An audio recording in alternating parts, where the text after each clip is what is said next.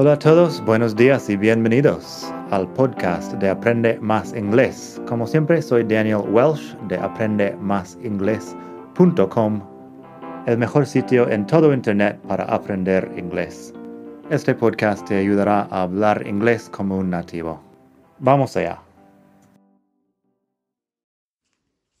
Hey English fanatics, welcome y bienvenidos al podcast de Aprende Más Inglés, el mejor podcast de todo el mundo mundial para aprender inglés. Como siempre, soy Daniel y estoy en la hermosa ciudad de Barcelona. Hoy vamos a hablar de empezar una frase con el gerundio, usar el gerundio como sujeto de la frase. Por supuesto, deberías saber que el gerundio es la forma ing del verbo tengo una lista en la web que puedes ver, además de leer estos ejemplos en madridingles.net barra 46. Estamos en capítulo 46, así que madridingles.net barra 46. Ahí puedes leer las frases. Entonces, empezar una frase con gerundio una lectora, Laura, quería saber hace poco por qué se dice no smoking en vez de no smoke. Eso es un tema también importante que vamos a ver en un minuto, pero primero el gerundio directamente al principio de la frase. Eso se hace cuando usamos la actividad como sustantivo como actividad en sí para hablar de la actividad en general. Así usamos la forma ing del verbo para hablar de la actividad en general. Primer ejemplo que tengo en la web, eating lots of sweets is bad for your health. Eating lots of sweets is bad for your health. Comer muchos dulces es malo para la salud. También tengo smoking is prohibited in the building. Fumar está prohibido en el edificio. Smoking is prohibited in the building. Así hablo usando el gerundio de smoking en general, de eating sweets en general, la actividad en general con el gerundio. También podemos usar el comparativo después y así comparamos dos actividades usando dos gerundios. Un ejemplo podría ser, taking the bus is a lot faster than walking. Taking the bus is a lot faster than walking. En español se usa el infinitivo para esta frase, para este tipo de frases. Así que tomar el autobús es más rápido que caminar taking the bus is a lot faster than walking in inglés. Luego tenemos climbing mountains is more interesting than walking in the city. Climbing mountains is more interesting than walking in the city.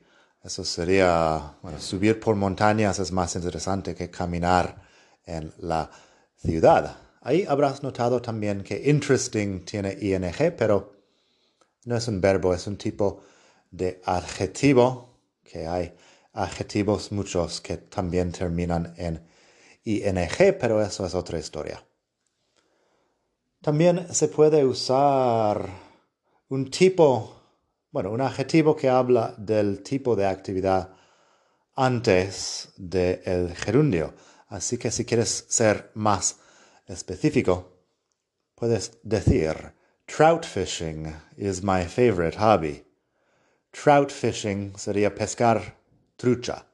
Trout fishing, pero el adjetivo va antes, así que trout fishing is my favorite hobby. Uh, pescar truchas es mi pasatiempo favorito. O bien, dog grooming is such hard work. Eso sería, bueno, trabajar de peluquero canino es un trabajo tan duro. Dog grooming is such hard work. Uh, groom es un verbo que es como peinar o cortar el pelo, así que dog grooming. Y bueno, así estamos hablando de una actividad. Como mencioné antes, esta frase, este tipo de frase en español se usa el infinitivo.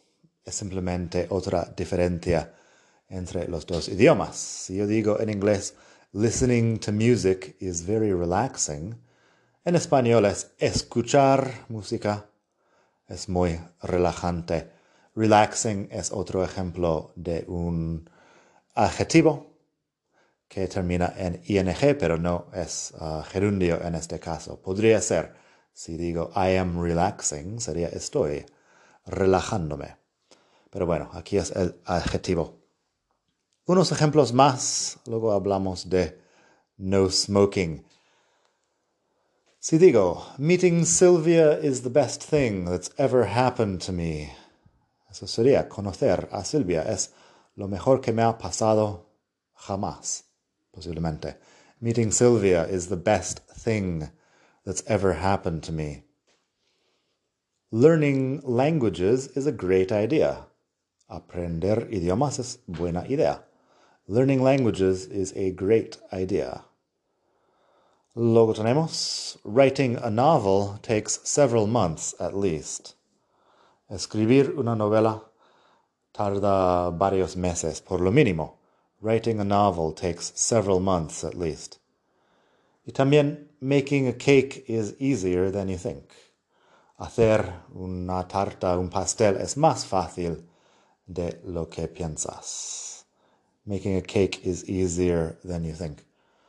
Luego, no smoking, etc. Eso fue la pregunta original que me inspiró este podcast. Pues no smoking lo puedes ver en una señal y es lo mismo que usamos el gerundio porque estamos hablando de la actividad en general. Si dices no smoke, podría ser, por ejemplo, que no hay humo.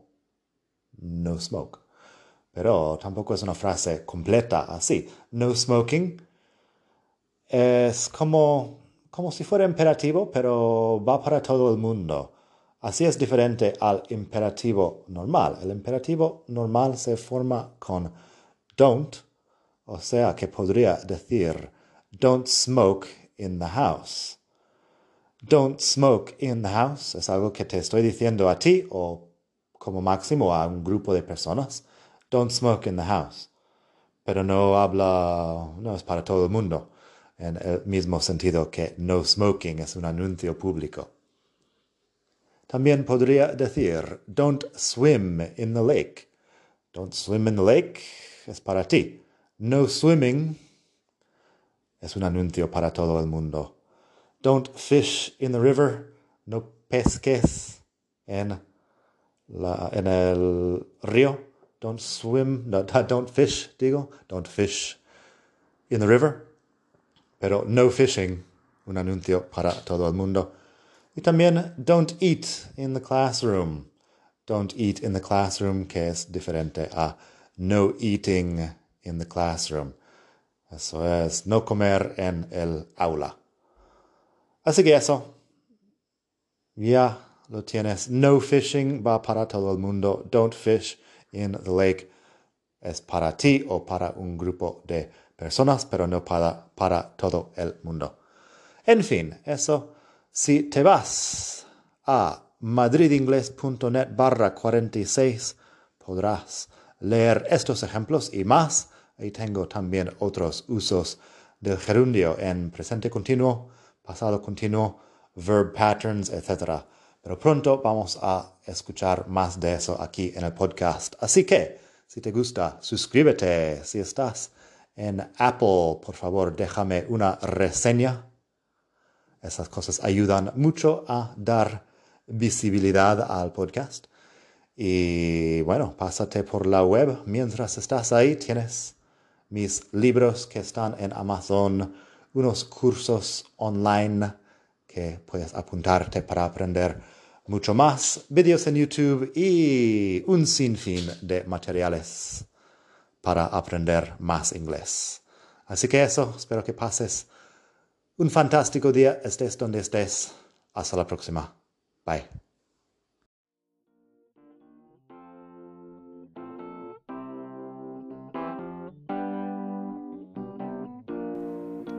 Gracias por escuchar. Como siempre puedes pasar por mi web aprendemasingles.com. Para mucho más tengo vocabulario, expresiones para hablar, phrasal verbs, gramática, pronunciación y mucho más en la web.